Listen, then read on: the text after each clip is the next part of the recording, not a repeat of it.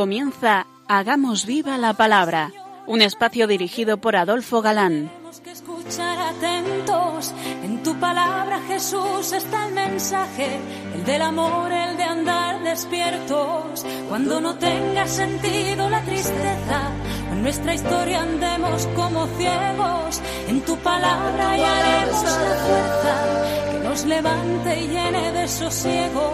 Ojalá comprendamos tu palabra. Ojalá practiquemos tu palabra.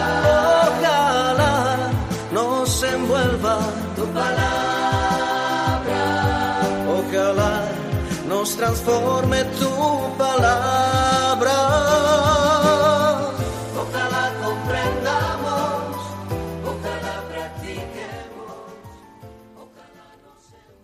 Hola, queridos oyentes. Un día más en esta emisora de la Madre nos encontramos con vosotros a través de las ondas y encantados de nuevo de compartir el gozo de disfrutar la escucha de la palabra de Dios, buscando en vuestra compañía su vigencia y fuerza para nuestra vida. Aquí estamos de nuevo, María José. Adolfo. y Marta, dispuestos a pasar esta hora en vuestra compañía. Bienvenidos a nuestro programa Hagamos viva la palabra. Hola amigos. Gracias por escucharnos un día más. Retomamos nuestro curso de Historia de la Salvación, concretamente en el capítulo 18 del libro primero de los Reyes, donde lo dejábamos la pasada emisión. El rey Ahab, dijimos, tenía un mayordomo llamado Abdías que, pese a vivir en un ambiente idolátrico, era fiel a Yahvé. Algo que debemos nosotros tener en cuenta, pues aunque permitido por Dios, el ambiente el que nos toque vivir siempre da gracias suficientes para que no nos ahoguemos en él, sirviéndonos de mérito el aprovechar esas gracias. Además, este hombre, este buen hombre, había salvado la vida a dos grupos de cincuenta profetas cada grupo, escondiéndoles y proveyéndoles de pan y agua, cuando Jezabel exterminaba a los profetas de Yahvé. La pertinaz sequía duraba ya más de tres años, y el rey Ahab, abusando de su poder, sin respeto al ajeno, creyéndose con poder para apoderarse de todo, mandó al mayordomo Vete por la tierra a todas las fuentes y de agua y a todos los torrentes a ver si hay algo de hierba para que podamos conservar con vida caballos y mulos y salvemos el ganado. ¿Y la hierba en prado ajeno? ¿Y si algo de agua en torrentera ajena? ¿Y el ganado de los demás? Sin comentario. Obedeció el mayordomo en busca de agua o hierba y encontró por el camino a Elías, que fue reconocido en el acto y se echó a sus pies. Elías le dijo Vete a decir a tu señor, ahí está Elías. Pero el buen hombre, asustado, dice a Elías ¿Qué pecado he cometido yo para que tú me entregues en manos de Ahab, que seguramente me hará morir? ¿Sabéis por qué pensaba en ser asesinado por Ahab con darle el recado de que Elías estaba allí? Los exegetas lo sacan de que el mayordomo de Ahab le contó No hay razón ni reino donde no haya mandado mi amo a buscarte, y cuando venían diciéndole que no estabas, hacía jurar al reino y a la nación que no te habían hallado. que quería queriendo decir que presentándose sobre Elías de improviso el espíritu de Yahvé, trasladándole a otras partes, temía que anunciase a Ahab que estaba allí y se produjera el fenómeno de su desaparición, quedando por embustero ante el rey. El profeta Elías le aseguró que ese mismo día estaría ante el rey Ahab. Al fin informó el mayordomo a su señor, y Ahab y Elías se encontraron. Apenas le vio el rey, dijo a Elías, ¿Eres tú ruina de Israel? La respuesta fue que la ruina de Israel era el rey y la casa de su padre por haberse apartado de los mandamientos de Yahvé y haber sido, haberse ido tras los falsos dioses, tras los Baales. Recordemos que el padre de Ahab fue Onri, de quien vimos, mm, dijo el agiógrafo, que era el peor de cuantos le precedieron. Acto seguido, Elías dijo al rey. Anda, convoca a todo Israel sobre el monte Carmelo, y a los cuatrocientos cincuenta profetas de Baal que comen de la mesa de Jezabel. Elías estaba decidido a que se acabase en Israel el estar encendiendo una lámpara a Yahvé y otra a Baal. La reina Jezabel había traído 450 profetas de Tiro y Sidón. Había asesinado a todos los profetas de Israel menos a Elías y había que deslindar los campos. Pero no ver cuál de los dos dioses era más fuerte, sino que quedase totalmente demostrado cuál de ellos era el Dios verdadero y cuál el Dios falso.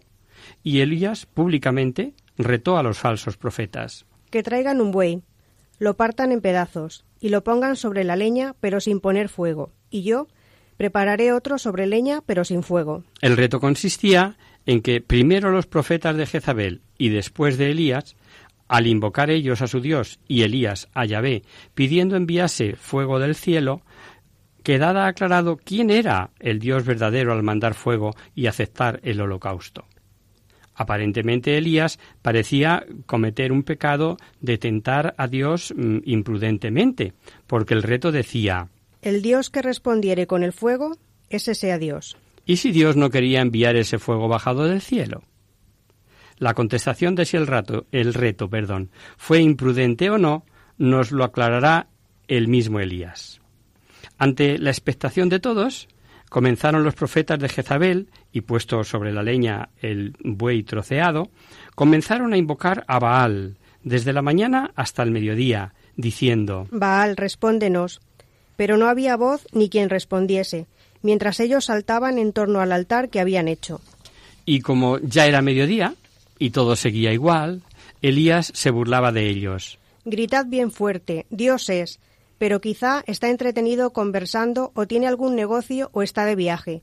¿Acaso esté dormido y así le despertaréis? Y mientras Elías se burlaba, ellos daban voces y más voces y se sajaban con cuchillos y lancetas, según su costumbre, hasta chorrear sangre. Enfurecidos hasta la hora en que suele hacerse la ofrenda de la tarde. Y como allí ni voz ni fuego, Elías ordenó a todo el pueblo que se acercase.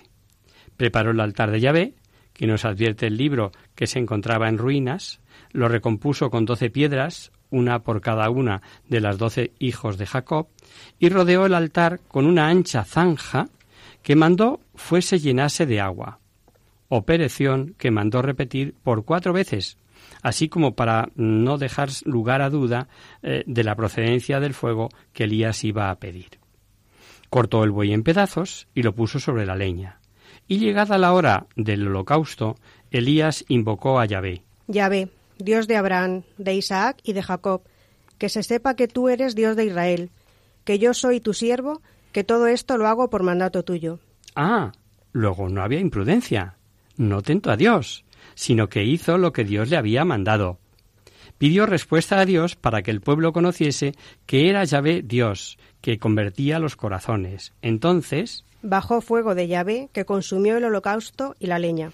Nos podemos figurar cómo quedó el pueblo y cómo los falsos profetas. Los israelitas cayeron sobre sus rostros y dijeron Yahvé es Dios, Yahvé es Dios. Ya tenían prueba de no valer el andar de un lado para otro, como traducen otros, de andar con dos muletas. ¿Qué más podían ver? El desastre para la idolatría fue total. La conducta sincretista fue duramente reprobada. Elías mandó al pueblo que prendiesen a los falsos profetas. Los pendieron, pues, y Elías bajándolos al torrente Cisón los hizo degollar allí. Como advierten los profesores de la Compañía de Jesús, no podemos olvidar los tiempos rudos de entonces, lo agudo de la lucha entre el yavismo y el paganismo, que Jezabel había matado a todos los profetas de Israel, y el pueblo no hubiese entendido en aquel ambiente tampoco otra cosa, pues conocía lo que decía el Deuteronomio. El profeta que ose decir en nombre mío lo que yo no le haya mandado decir o hable en nombre de otros dioses debe morir. Terminado el drama, con el, eh, con el triunfo aplastante de Yahvé, era llegado el momento en que Dios enviase ya la lluvia. Elías subió a la cumbre del monte Carmelo y postrado en tierra, con el rostro sobre las rodillas, ordenó a su siervo repetidas veces, hasta siete, que mirase hacia el mar a ver si veía venir alguna nube. Y la última vez dijo el siervo Veo una nubecilla como la palma de la mano de un hombre que sube del mar. Eh, ¿Recordáis aquellas palabras de Jesús por las que aseguraba que si pidiéramos como si ya hubiese recibido lo pedido, se tendría? Pues Elías estaba tan seguro que la lluvia sería inminente y copiosa que ordenó a su siervo fuese ante el rey Ahab y le dijese Engancha el carro y baja, no te importe la lluvia. no sea que la lluvia se lo impidiera, ¿verdad? Y en brevísimo tiempo, dice el texto, que se cubrió el cielo de nubes, sopló el viento y cayó una gran lluvia. Cuando Ahab dijo a Jezabel, su mujer, lo que había hecho Elías y el fin de sus profetas, os podéis imaginar la reacción de la buena de Jezabel. Y mandó a Elías un mensajero para decirle, Así me hagan los dioses y así me añadan. Si mañana a estas horas no estás tú como uno de ellos. El profeta, un tanto temeroso, como podemos imaginar, huyó para salvar la vida. Se separó del siervo y se metió por el tórrido desierto. Y al cabo de todo un día, bajo el implacable sol, se cobijó bajo una mata de retama. Cansado, perseguido, devorado por el hambre y por la sed, se deseó la muerte. Se dice de Santa Teresa que un día que se quejó a Dios del maltrato mm, para los suyos, Dios le dijo, perdón, yo así trato a mis amigos. Pues no cabe duda que Elías era un buen amigo de Dios. El caso es que el pobre no podía más y se dirigió a Dios. Basta, ya ve. Lleva ya mi alma, que no soy mejor que mis padres. Dice la historia que se echó y se quedó dormido. Vino un ángel y le tocó diciendo, levántate y come. Y allí, puesto por el ángel, tenía una torta cocida y una vasija de agua.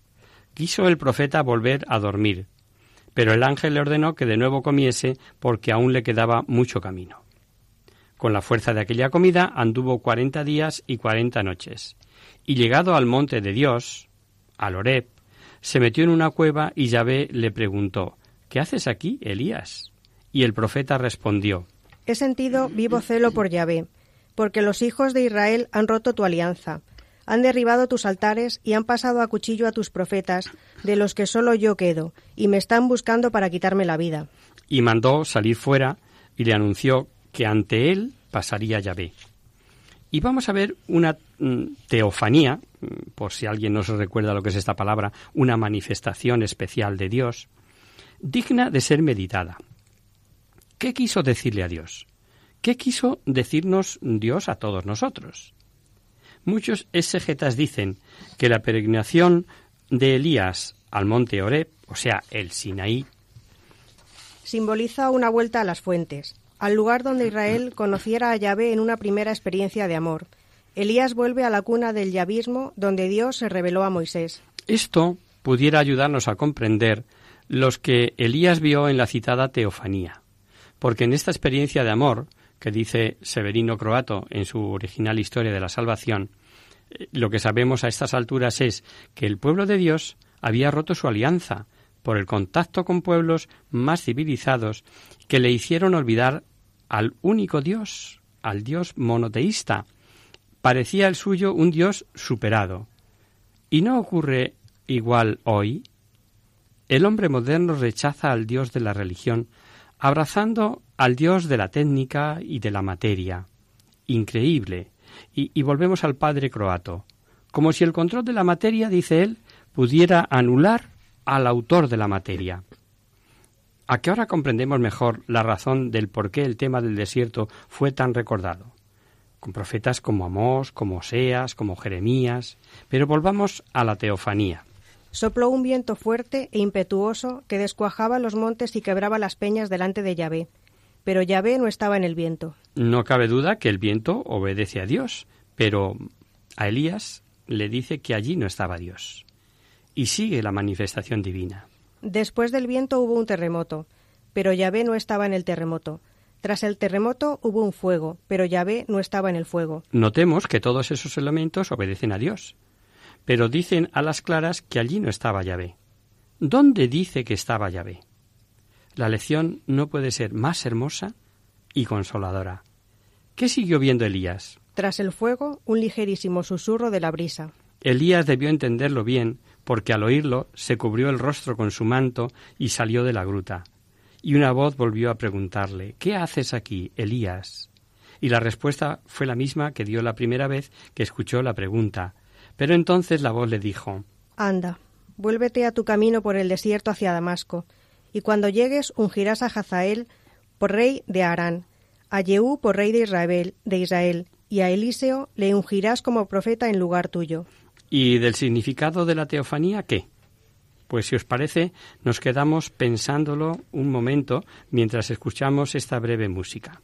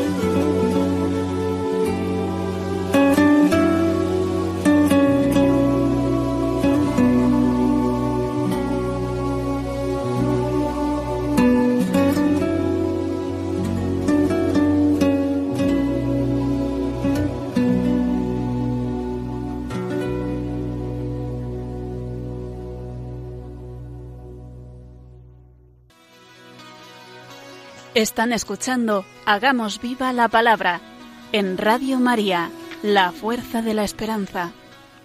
Amigos, de nuevo con vosotros tras este breve descanso musical. Os recordamos, queridos oyentes, que sintonizáis el programa Hagamos viva la palabra.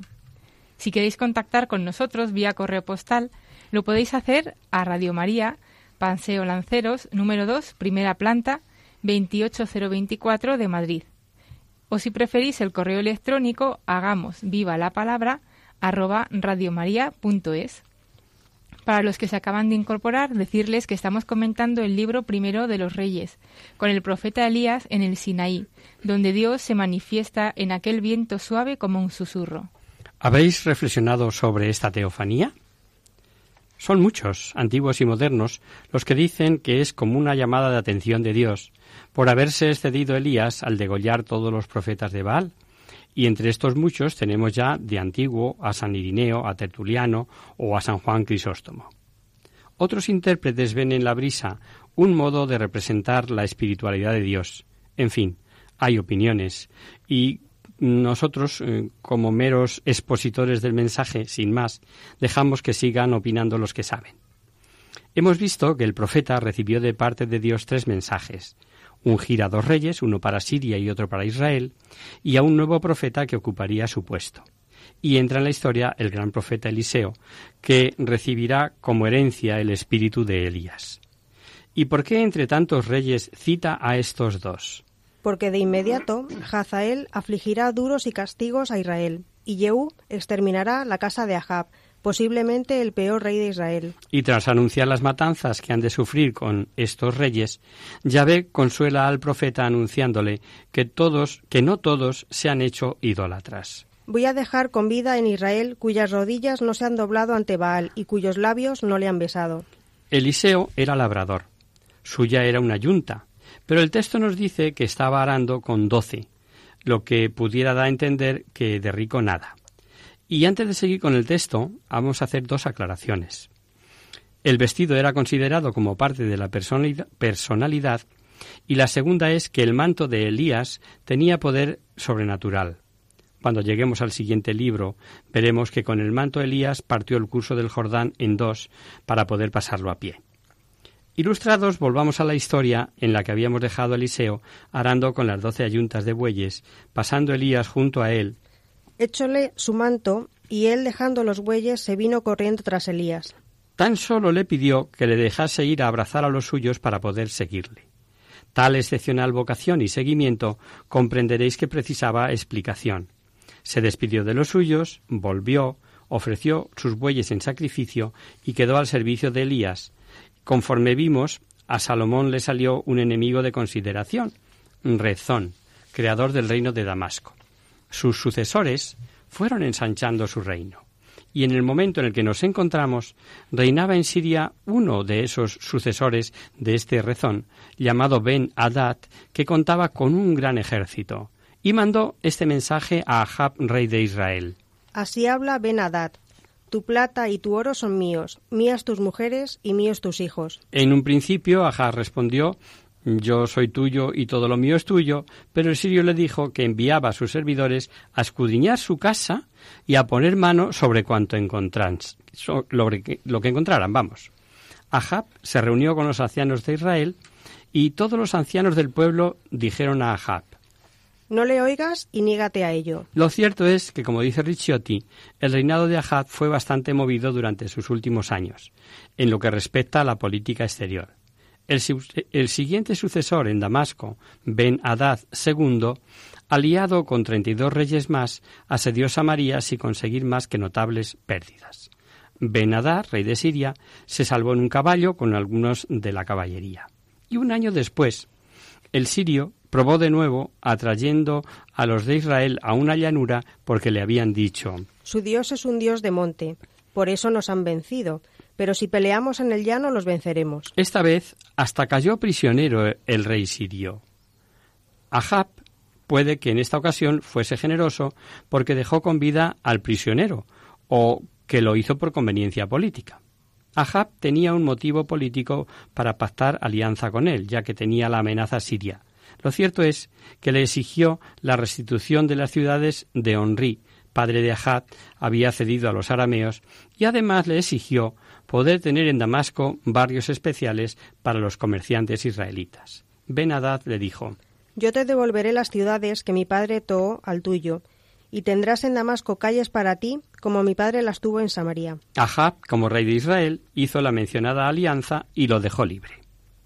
Se explica toda esta narración bíblica porque se sabe que aquella época el coloso asirio iba creciendo. Invadió el territorio de Siria septentrional, estamos hacia el año 870. Luego veremos que Asiria, con Samalasar V en el 721, arrasará Samaria y quedará liquidado todo Israel, el reino del norte. La conducta de Ahad, perdonando la vida del rey sirio y su alianza con él, le fue reprochada por un profeta desconocido. El profeta se valió de una parábola bien estudiada, basada en que alguien podía ser herido y al no herirle, otro más fuerte heriría al que perdonó, etc. Lo importante es que con la parábola le hizo pronunciar su propia condenación. Al descubrirse el profeta como tal, dijo a Ajá. Así dice Yahvé, por haber dejado ir de tus manos al que yo había dado al anatema, tu vida responderá de la suya y tu pueblo de su pueblo. La gravedad de la acción de Ahab estaba en que confió más en su astucia política, en las alianzas humanas, que en la ayuda divina.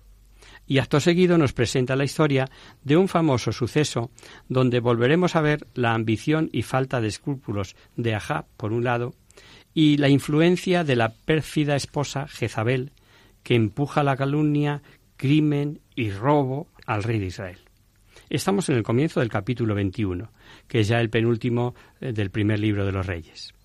Y dice Ricciotti que el sentido de justicia humana que animaba al profetismo aparece también en el siguiente suceso. El rey deseaba adquirir una viña que limitaba con su parque y que era propiedad de un señor llamado Nabot. Pero el propietario no quería vendérsela. Entonces intervino la astuta y pérfida reina Jezabel urdió un falso testimonio contra Nabot, consiguiendo que por su calumnia fuese condenado y ejecutado, de forma que su viña pasase a poder del rey. Cuando el rey pidió la viña a Nabot, éste le dijo Guárdame, Yahvé, de cederte la heredad de mis padres.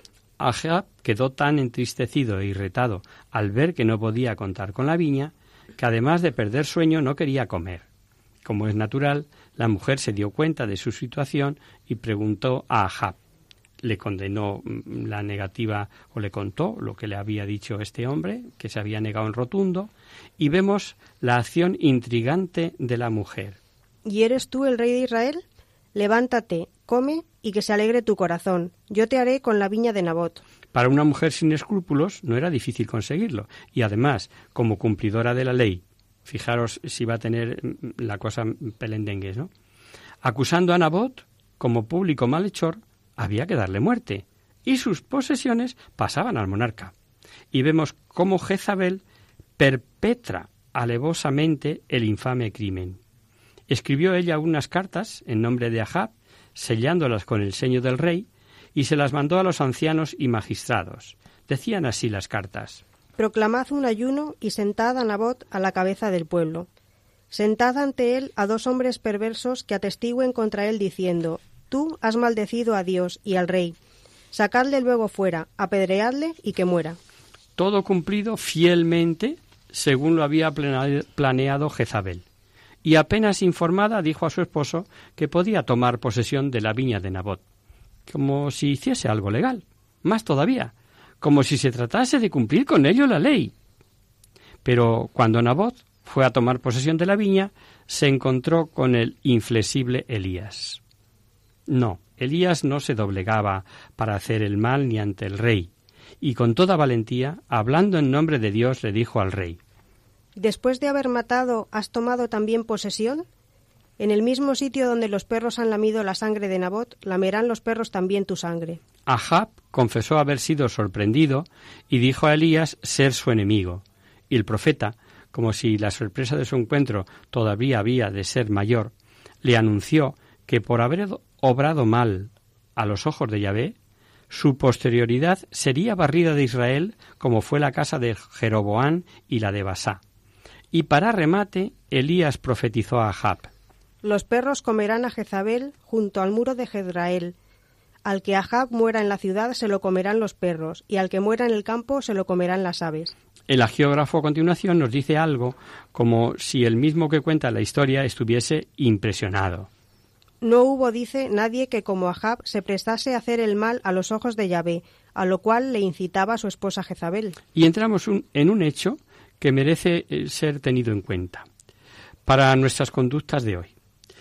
Y para no dudar de la misericordia de Dios, que solo pide reconocer nuestro pecado y pedir misericordia. Cuando Ahab escuchó a Elías, se humilló, reconoció su proceder y, abatido, vivía vestido de saco. Entonces Dios llamó a Elías y le dijo, ¿Has visto cómo se ha humillado Ahab en mi presencia? Puesto que se ha humillado, no traeré la desgracia en sus días. Dos problemas se nos presentan. El primero, que Elías había profetizado, y era palabra de Dios, que la sangre de Ahab sería lamida por perros, lo que suponía no contar con entierro, sino morir en el campo. Y lo segundo es que el mismo profeta le anunció que Yahvé permitiría que el mal cayese en su casa, o sea, al final de su dinastía. El segundo problema está resuelto en el relato porque Yahvé, cuando hizo ver a Elías el arrepentimiento de Ahab, diciendo al profeta que no haría venir en días de Ahab el mal profetizado, dijo Durante la vida de su hijo permitiré que venga el mal sobre su casa. O sea, libraba a Ahab de verse eh, libre del desastre, pero se cumplía lo profetizado sobre el rechazo a la casa o dinastía de Ahab en su hijo. El segundo problema parece más difícil, por cuanto la profecía decía bien claro que los perros lamerían la sangre de Ahab, lo que significaba que sería comido por perros. Y ante el arrepentimiento del rey, la palabra de Dios era de perdón, lo que suponía librar a Ahab de la humillación insufrible para un judío de que su cadáver no reposase en tumba. Como la misma historia nos va a decir la solución, nosotros mm, por el momento seguimos adelante ya con el capítulo 22 de este primer libro de Reyes, cuyo núcleo lo constituye la historia de un profeta llamado Miqueas y el cumplimiento de su profecía sobre Ahab. Este Miqueas es anterior al profeta Miqueas, uno de los doce profetas escritores que llamamos menores, no por ser de menor categoría, sino por tener menor contenido su texto escrito. El hecho histórico. Habían pasado tres años sin entrar en guerra Siria e Israel. Benadad no cumplió la palabra que dio de devolver los territorios ocupados a Israel, como vimos había prometido a Jab. Y el rey de Judá, que por aquel entonces era Josafat, llegaron a un acuerdo para arrebatar, arrebatar una de las importantes ciudades, Ramot Galar, y con buen criterio querían consultar a Yahvé si debían llevar a cabo la operación o no. Dijo Josafat al rey de Israel, consulta, te ruego, la palabra de Yahvé. Ahab renunció, reunió, perdón, a cuatrocientos profetas que se hacían pasar profetas de Yahvé, pero que eran profetas a sueldo, falsarios, que halagaban al rey. Pero Josafat le dijo, ¿pero es que no hay aquí ningún profeta de Yahvé para que podamos consultarle? Y el rey respondió, Queda todavía aquí un hombre por el que podríamos consultar a Yahvé, Miqueas, hijo de Yelma, pero yo le aborrezco porque no me profetiza bien ni alguno. Llaman a Miqueas, en principio tratan de manipularle, pero este no es un profeta a sueldo del rey. Mm, lo dejamos aquí y veremos qué ocurre la próxima emisión.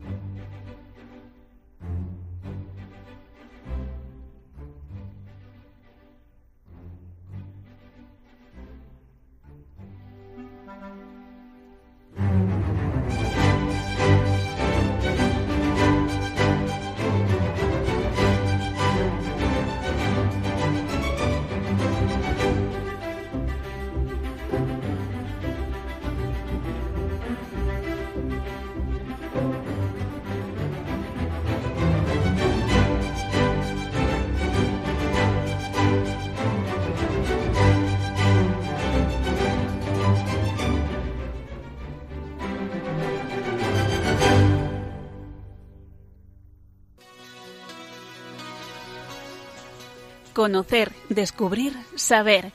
En Hagamos Viva la Palabra.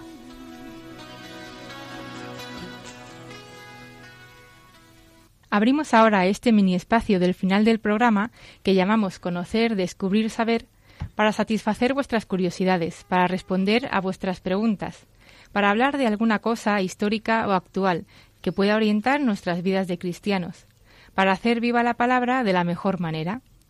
Y hoy tenemos el testimonio de Martita. Hola amigos, hoy en este pequeño espacio eh, tenemos la suerte de contar con Martita, una de nuestras habituales colaboradores, colaboradoras, una de las voces del programa, que estuvo en Cracovia en la JMJ este verano y nos puede contar cosas de, de primera mano de lo que allí ha pasado. Somos todo oídos y los micrófonos de Hagamos Viva la Palabra están a tu disposición. Dinos, Martita, ¿cómo lo has vivido? Este verano ha sido diferente. Este verano he podido vivir de cerca lo que significa una iglesia viva, una gran familia en la que todos somos hermanos, y no importa de qué país seamos, todos estamos unidos por lo más importante que puede existir, estamos unidos en Dios. En especial para mí ha sido una jornada mundial de la juventud maravillosa.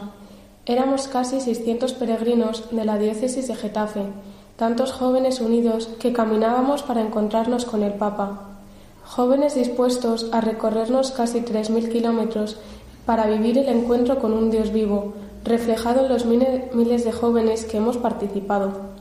Y lo que parecía que nunca iba a llegar, llegó. Tantos meses esperando ese mes de julio en el que nos poníamos en camino estaba cerca. Quince días llenos de emociones, emociones difíciles de expresar. Un mes antes de la JMJ me llamaron para ofrecerme ser jefa de bus. Al principio me asusté y pensé, ¿pero cómo me lo han podido ofrecer? Tenía la opción de rechazarlo, pero no me lo pensé. Acepté, porque sabía que era Dios quien quería que aceptara, y sin más explicaciones, con lo bueno que es con nosotros y nosotros no nos damos cuenta de ello. Así que esta gran experiencia la he podido vivir al servicio de los demás, y de verdad pensáis que hay algo mejor que eso? Como dijo la Madre Teresa de Calcuta, si no vives para servir, no sirves para vivir. Y qué palabras tan sabias. Cuando me encontraba sin fuerzas, cuando creía que estaba en un túnel sin salida, siempre estaba la luz de Cristo que me guiaba y me daba las fuerzas necesarias. Y es que cuando piensas en los demás antes que en ti, cuando piensas en su bien antes que en el tuyo, algo increíble ocurre dentro de ti. Sin darte cuenta, solo piensas en su bien. Muy bien. ¿Y, y cuándo salisteis para allá? ¿Cómo fue el viaje? Salimos el día 20 de julio, ese día tan esperado para nosotros. Cuando llegó el autobús empezaron los nervios, despedirse de los padres, las maletas, y una vez se cerraron las puertas del autobús, todos sabíamos que esa experiencia empezaba, el trabajo y esfuerzo empezaban a dar sus frutos. Nuestra primera parada era la Sagrada Familia de Barcelona. Allí pudimos celebrar nuestra primera misa todos los peregrinos de Getafe, y desde allí rumbo a Turín, donde seguimos el camino de San Juan Bosco, en peregrinación andando, recorriendo los pasos que este gran santo recorría todos los días para ir a la escuela. Tras un día de descanso del autobús, seguimos nuestra peregrinación hasta Múnich, donde los voluntarios nos acogieron con todo su cariño. Ya estábamos más cerca de nuestro destino, estábamos en Alemania y en solo dos días estaríamos en Bognia, lugar donde nos alojaríamos toda la semana. Pero todavía nos quedaban dos paradas más. Nos fuimos a Wiri, pero ya habíamos pasado la frontera con Polonia. Al día siguiente, 25 de julio, teníamos el encuentro de los españoles en Chestokova, donde disfrutamos celebrando la misa todos juntos. No nos importaba que lloviera, nuestra felicidad en ese momento estaba por encima del tiempo. Y tras acabar el encuentro con los españoles, recorrimos los pocos kilómetros que nos separaban de Bognia. Y por fin llegamos, llegamos a los alojamientos en los cuales estaríamos toda la semana. Era hora de descansar para tener las fuerzas necesarias para afrontar todos esos momentos que íbamos a vivir. Era la hora de repartir las acreditaciones y las famosas mochilas. A partir de ese momento estábamos preparados para vivir los actos centrales de la JMJ. Visitamos la ciudad de Cracovia. Fue un día en el que caminamos por las calles de aquella ciudad en la que el ambiente reflejaba que se estaba viviendo algo muy grande, en la que sus habitantes se volcaron por acoger a todos los peregrinos. Y con sus leyendas e historias ofrecimos al Señor aquellos días que esperábamos.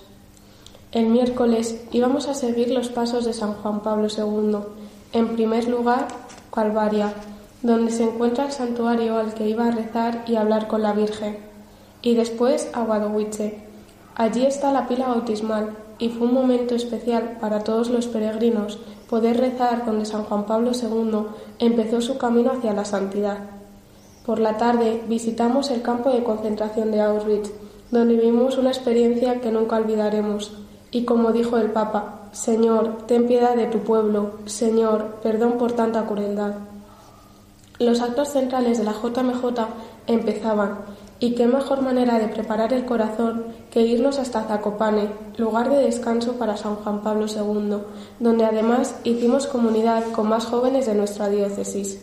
Y, llega el momento tan esperado de esta Jornada Mundial de la Juventud, el encuentro con el Papa. ¿Cómo fue? Efectivamente, fue el viernes. El Via Crucis fue el primer contacto con el Papa todos los jóvenes nos agrupábamos alrededor de una radio donde retransmitían los mensajes del Papa, cada uno en su idioma. Pero el momento más esperado fue la vigilia. Esa mañana estábamos todos preparados para vivir uno de los actos más importantes, esa vigilia tan esperada.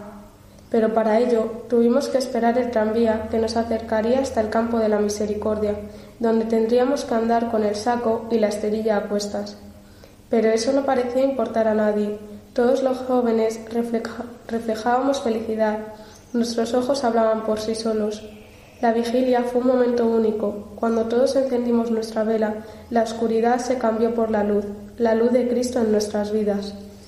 A la mañana siguiente, tras la misa con el Papa, nos pusimos camino a Praga, que sería nuestra primera parada en el regreso a casa. Esa noche dormimos en hotel, donde disfrutamos de su descanso. La siguiente parada era Friburgo, en Suiza, donde nos alojamos en un búnker. Y de allí camino a Montserrat, donde pusimos fin a la peregrinación de la mano de nuestra Madre, la Virgen, Allí pudimos recoger la JMJ y fue un gran regalo. Todos estábamos felices, pero una extraña sensación recorría mi cuerpo. No quería que se terminaran esos días en los que habíamos estado como en una burbuja, pero sabía que no era un final, sino el principio de algo muy grande que no había hecho más que empezar. Y de esas eh, preciosas vivencias, eh, Martita, ¿qué queda? Hoy, a dos meses y pico de aquello, eh, ¿qué nos puedes decir? ¿Merece la pena? Ya lo creo, Adolfo. Al llegar a casa se rompió la burbuja en la cual habíamos estado 15 días, rodeados de gente que de verdad merece la pena conocer. Pero todos teníamos que empezar en nuestras vidas. Pero algo en mí había cambiado. Tenía ganas de contar todos los momentos vividos, de reflejar mi felicidad y que todos los que no pudieron ir vivieran algunos de estos momentos a través de mis palabras y mi testimonio. Y es verdad, la JMJ me ha abierto los ojos. A veces pensamos que somos bichos raros porque creemos en Dios, que vamos a misa todos los domingos en vez de quedarnos durmiendo. Creemos que estamos solos y nos sentimos perdidos, como en un laberinto sin encontrar la salida, pero no nos damos cuenta de lo grande que es la Iglesia. Ver a tantos jóvenes juntos, reunidos con el mismo fin, me ha hecho darme cuenta de tantas personas que creen en Dios como yo y me ha dado la fuerza necesaria para predicar el amor de Dios por nosotros y no tener miedo a ser rechazada por este motivo, a no esconder lo más importante que hay en mi vida. Pero esta experiencia hubiera sido diferente si no lo hubiera vivido rodeada de todas esas personas que directa o indirectamente han hecho que esta experiencia nunca la pueda olvidar. Tanto las personas que conocía como las que he conocido son un regalo del Señor, que por alguna justificación que solo Él conoce, ha puesto en mi camino, y realmente estoy feliz por ello. Doy gracias a todas estas personas y doy gracias a Dios todos los días por cuidarme como lo hace. Y la gente se preguntará lo que tú me has preguntado, pero ¿de verdad merece la pena? Y si pensarlo, le respondería que sí, merece la pena, y mucho. Son experiencias únicas donde podemos conocer a Cristo más de cerca y aunque alguien nos quiera quitar algo, no nos podrá quitar la experiencia que hemos vivido. Me quedo con dos frases que dijo el Papa. Dios cuenta contigo por lo que eres, no por lo que tienes. No le importa si vas a la moda, le importas tú, tal como eres. Y Dios nos ama más de lo que nosotros nos amamos, cree en nosotros más que en nosotros mismos. Está siempre de nuestra parte. Y estas palabras me llegan directamente, porque en esta JMJ me he dado cuenta de que Dios nos cuida, a ti y a mí. Dios nos protege y nunca nos deja solos, nunca me deja sola. En ocasiones estamos rodeados de gente, pero nos sentimos solos. En medio de esa soledad he aprendido a confiar en Dios. Y si Dios confía en mí, ¿por qué a mí me cuesta hacerlo? Cuando el Señor nos llama, no piensa en lo que somos, en lo que éramos, en lo que hemos hecho o dejado de hacer. Al contrario, Él, en ese momento que nos llama, está mirando todo lo que podríamos dar, todo el amor que somos capaces de contagiar. Solo tenemos que estar dispuestos a responderle que sí, como lo hizo nuestra Madre, la Virgen, con las palabras, hágase en mí según tu voluntad. El Papa nos decía, Dios espera algo de ti, ¿Han entendido? Dios quiere algo de ti, Dios te espera a ti. Pero ¿estamos dispuestos? Para seguir a Jesús hay que tener una pota de valentía, hay que animarse a cambiar el sofá por un par de zapatos que te ayuden a caminar por los caminos nunca soñados, nos decía el Papa en el campo de la misericordia. Vamos a levantarnos del sofá, vamos a ponernos los zapatos, Vamos a dejar huella en la historia, en tu historia, en la historia de tantas personas. El amor de Dios es el único capaz de transformar el mundo, es el único de mover a millones de personas y de juntar a tantas personas a pesar de sus diferencias. Es por eso que tenemos que creer en una iglesia viva, en la que todos formamos parte y cada uno de nosotros somos imprescindibles.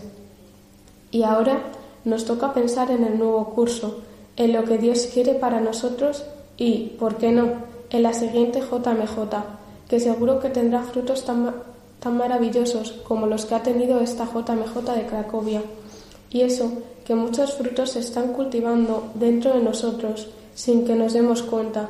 Solo tenemos que dejarnos sorprender por Dios, que estoy segura que nos sorprende con lo que menos o cuando menos nos lo esperamos. Tratamos de cerrarle las puertas, pero tenemos que estar dispuestos a abrirle las puertas de nuestra vida, abrirle las puertas de nuestro corazón y seguro que con su ayuda llegaremos a ser felices y alcanzar la santidad. Muchísimas gracias por mm, tu testimonio, Martita.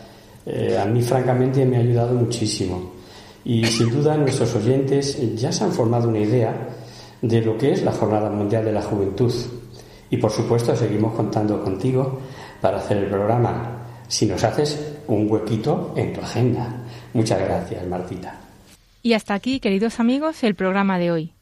Os dejamos con nuestra sintonía y os recordamos que si queréis dirigiros al programa para cualquier duda, aclaración o sugerencia, participando en el espacio de conocer, descubrir, saber, estamos a vuestra total disposición y encantados de atenderos en la siguiente dirección. Radio María, Paseo Lanceros, número 2, primera planta, 28024, Madrid.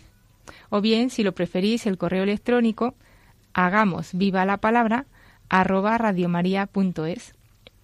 El próximo miércoles, como sabéis, está el programa del Padre Jesús Silva, que alterna con nosotros. Tus palabras, Señor, son espíritu y vida. Por tanto, nosotros nos encontraremos de nuevo dentro de 15 días, si Dios quiere. Con un programa en el que ya con el profeta Eliseo veremos el final de este primer libro de Reyes y comenzaremos a comentar el segundo libro de los Reyes. Hasta el próximo día, amigos. Hasta el próximo día. Hasta dentro de 15 días.